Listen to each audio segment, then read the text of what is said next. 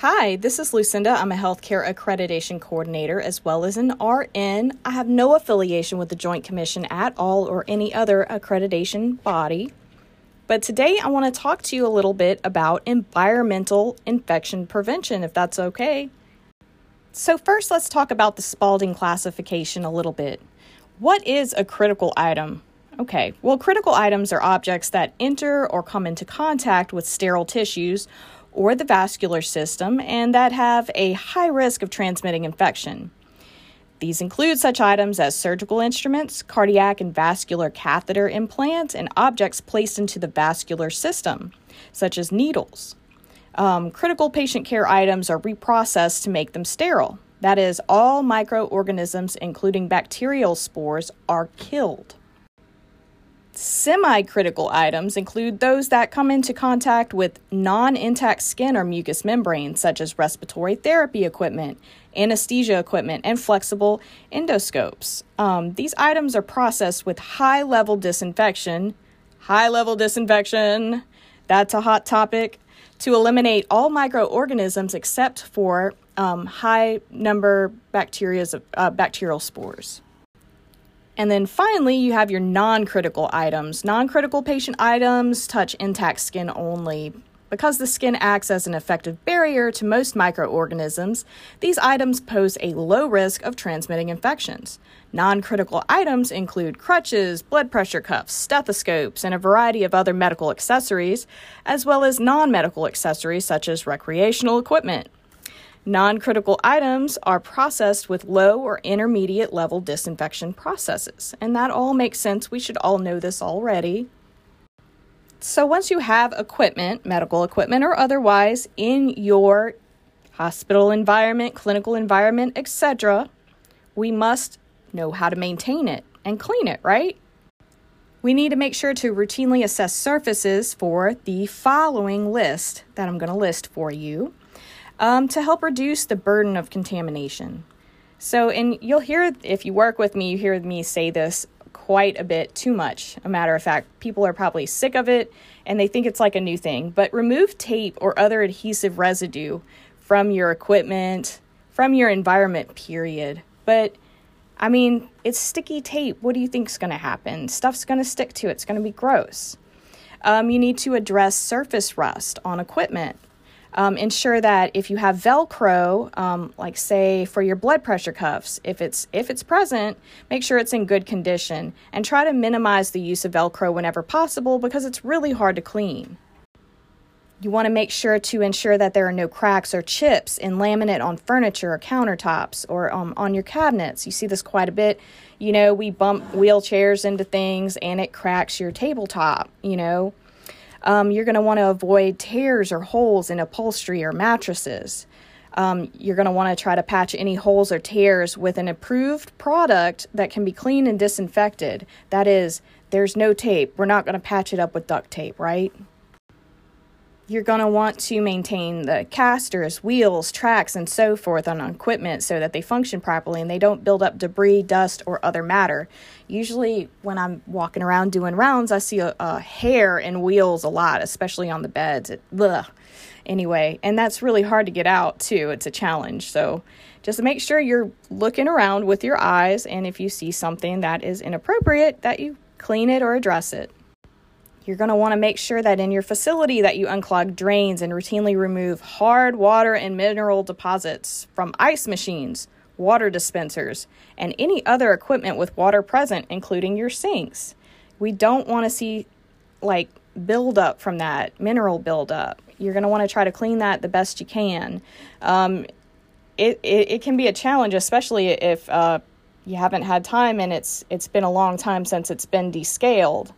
It you will get a citation for this depending on the surveyor and depending on how bad and noticeable it is. I'm not a, ba- a big fan of like indoor water features. Um, in general, like there can be a lot of issues with bacterial growth in them. Um, so you're going to want to ensure that decorative water features, if present, have the correct chemical levels to prevent bacterial growth. Um, you don't want anything like Legionnaire disease growing in there and spreading around your facility. You're going to want to properly store your very expensive equipment, right? And supplies in clean locations. For example, cabinets, covered linens. You're going to want to cover your linens, um, your storage rooms. And if plastic covers are required by organizational policy, like I know when I worked in a cataracts clinic, we always, always had to clean and cover that microscope at the end of the day. It had to be covered with its special cover. It had to. It was a very expensive microscope and that was our policy, and heads would roll if it did not happen, which is absolutely warranted. And most of these are common sense. You're going to want to routinely clean the air vents and change filters per the manufacturer's instructions. By the way, where are your manufacturer's instructions for anything? Do you know where to look? I always think, what would a prudent surveyor do? Would they ask me for something like this? Do I know where to look it up at? Where do I find these documents because if I'm cleaning something in front of a surveyor showing them how we do it, how do I know how we do it? Where does that information come from? Let's talk a little bit. I think this is always silly, but what is the definition of cleaning? Cleaning is the removal of foreign material, for example, soil, organic material, protein, bleh, from objects and is normally accomplished using water um, with detergents or uh, enzymatic product. Through um, cleaning is required before high level disinfection, sterilization, because inorganic and organic materials that remain on the surface can interfere with the dis, uh, with the effectiveness of disinfection. Now, while most organizations have some sort of routine cleaning schedule for equipment and surfaces, deep cleaning is often not performed due to operational issues. For example, rooms being occupied, uh, lack of backup equipment or staffing. Developing and maintaining a deep cleaning process may contribute to more efficient routine cleaning and will result in a more effective disinfection process. Um, items that may be considered for deep uh, deep cleaning schedule include air ducts and grills. Yes, that needs to be done. You do not want a patient that has been in a hospital room all day looking up at the ceiling and seeing this dusty, dusty air duct and grill hanging over them. That's gross. You're not going to get a good review, right? Plus, it's just gross. You want to have a nice, clean environment in the hospital as, as much as possible. Um, you're going to want to have a deep cleaning schedule for your ice dispensers and storage chests. Um, if you have carpeting, yuck, number one. Try to phase that out if you can. That's not a requirement, that's just a suggestion from me. Um, anybody who lived on the coast during Hurricane Katrina probably does not favor carpeting after having having to pull all of that up due to our flooding. Uh, you get to see what all is on that pad underneath the uh, carpet when you pull it up. Anyway, if you do have carpeting, we're going to want to know do you have a schedule to clean it, a deep cleaning schedule?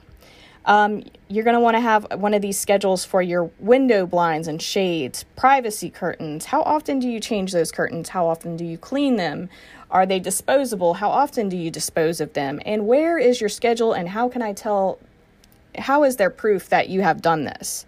Do you have a logbook? Can I see it? You know, these are the questions you need to ask.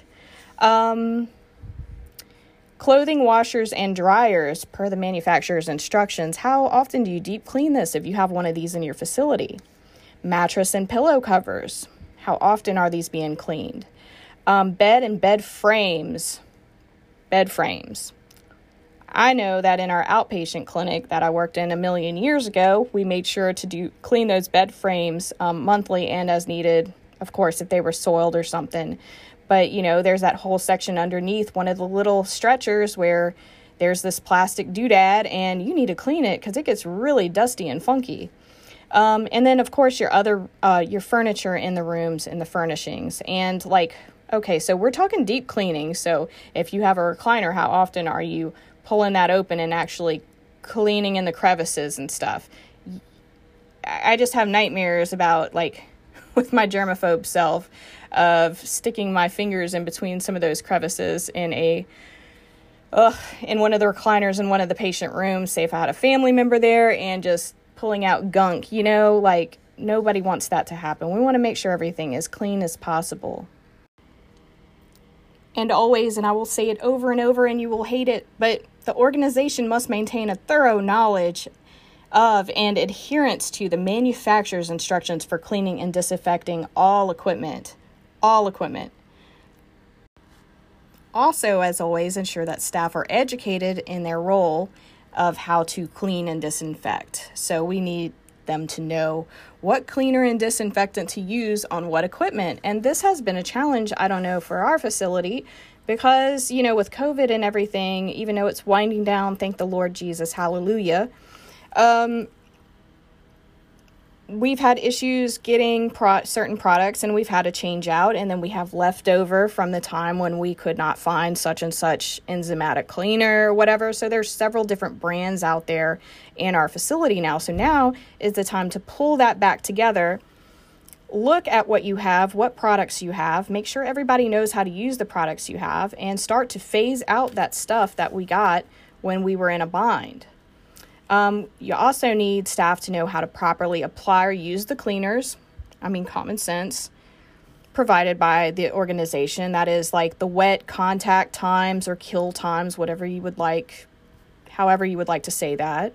Um, who is responsible for disinfecting various equipment? For example, environmental services. Are they? Is it the unit staff? Is it the nurses? Who? Who is supposed to clean this? We need accountability for these for these actions, right? Who? Who is supposed to do this? Um, and the frequency in which to disinfect various types of equipment and serv- uh, surfaces. Like, can this one only be cleaned 10 times and then it needs to be thrown out, or, you know, whatever it is. And we need to ensure that departments can order only the improved cleaners and disinfectants that the organization should have because it should be universal. That would be including our clinics. We wouldn't if you if you have a big system that you're working for and the ta- you know our CCN number is all the same and their de- our clinics are considered departments of the hospital. We are going to want them to be doing the same thing that we are doing at the main hospital. We are going to want them using the same cleaners that we are using because we are one organism. we are one living being breathing together. So we want it all to be a universal thing. And that way, everybody can be trained at orientation and kind of know what to expect. They're going to know that we use this cleaner and this is how we use it and this is how long it should stay on, etc your organization somewhere in its policies should have a basic list of when things should be cleaned and maybe what it should be cleaned with. Like for example your your IV pump it's it's a non-critical item in the Spaulding classification. Uh, when are we going to clean it? Daily or when visibly soiled in between patients it's pretty common sense who is going to clean it well it depends on whatever you guys decide at your facility and then what are you going to clean it with? Well, what does the manufacturer say? Should what should it be cleaned with? Number 1, what is not going to hurt it? They're expensive. Um, and then what has your facility decided to clean clean it with? You know, or moving along to something like a bronchoscope. It's semi critical, and we're going to clean it between each use. And we're going to pre clean it at the point of use. As soon as it comes out of the patient, we're going to start to clean it. Um, we're going to use high level disinfection, and we're going, uh, sterile processing is going to do this. You know, it just depends on whatever your facility decides to do. Just an example. And when I was researching for this podcast, I found this really nice tool. It's called Environment Infection Prevention Assessment Tool. It was put out by the Joint Commission, and I can send it to you if you would like. It is very helpful.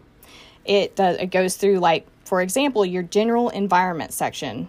Floors and walls are clean and free of spills, dust, stains, tape and adhesive residue because this is something they are looking for under Joint Commission Standard ICO 20201, you know, and it has like a checkoff list like, yes, this has been done. No, NA, or, you know, your comments and actions. And it's a really helpful list.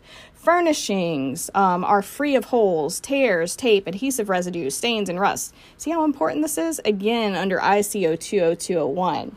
Curtains, windows, blinds, vents, sinks, and all horizontal surfaces are clean and dust free. Ceiling tiles are free of stains, leaks, and holes. All drinks are covered in patient areas. No food is in patient care areas, you know, from our staff. That is also ICO 20201. I don't have all of these standards by memory. Um, I think I will very soon, though. Through the past year and a half, I've had a lot of practice. And again, I will send this checklist out with the podcast, but I just want to go through a few of these in case you don't have time to look at them yourself. Um, under supply and medication storage areas, clean supplies and equipments are clean and free of spills, dust, stains, tape, and adhesive residue, and are kept separate from dirty supplies and equipment. Um, if required by our facility policy or your facility policy, clean equipment is labeled or bagged as clean. That depends on your policy.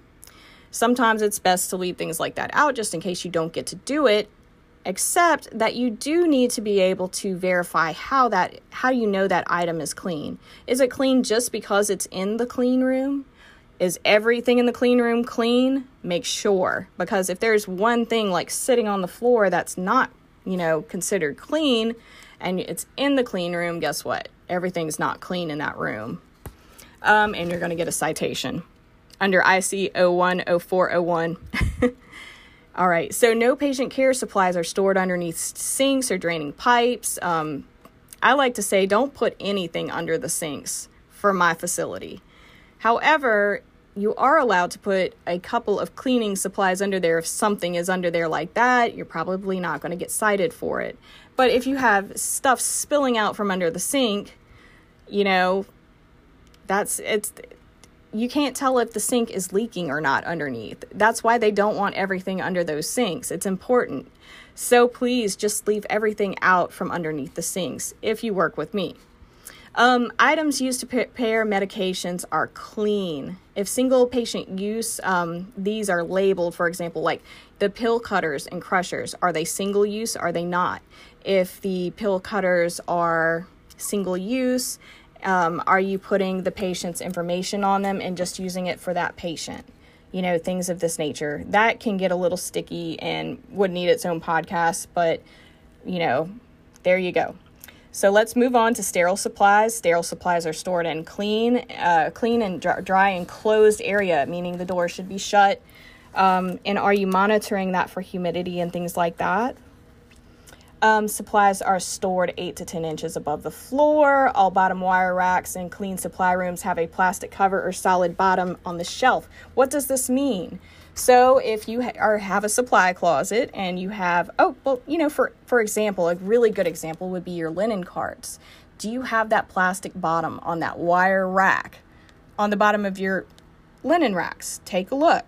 Look and see because EVS, they're going to come mop the floor, right? Well, if there's no barrier, plastic barrier on that bottom wire rack, your linen can get splashed and you're going to have dirty linen and you're going to be using it on your patients. So that's not something you would want to do.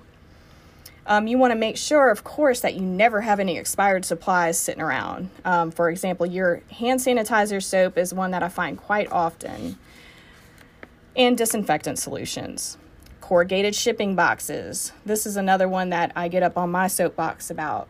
Corrugated shipping boxes are disgusting. They can harbor pests, so you're not going to want to have those sitting around in your facility. You're going to want to take your items out of that box and store them and get that shipping box the heck out of here, right? So, corrugated shipping boxes are not stored in clean and sterile storage locations in clinical areas. Um, you're going to want to make sure that your refrigerators are clean and freezers are defrosted. Um, if it's a patient only refrigerator, you're only going to want to have just patient food in there, right? Not staff food. And you're going to want to make sure everything is labeled according to your policy. Um, the refrigerated patient food brought from home, we're going to want to make sure it's labeled with the patient's name, date, um, no food items greater than three days, you know, or whatever your policy is, should be in there. Um, of course, a lot of, of the temperature logs for refrigerators are done automatically. at most places it's automated and if the temperature goes out of range there's an alert and IT or whoever come down and look at that. Now your staff need to be able to know that process so that they can speak to it if asked during a survey.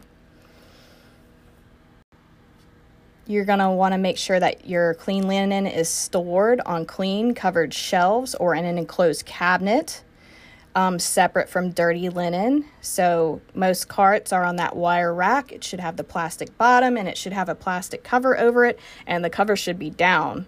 You should never have it flapped up and over and just leave it like that, right?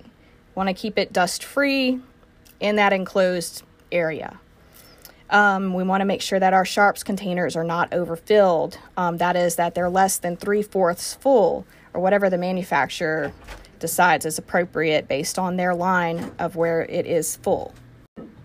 You're going to want to make sure that soiled reusable instruments that require high level disinfection or sterilization are pre cleaned and stored and transported in a covered biohazard marked container.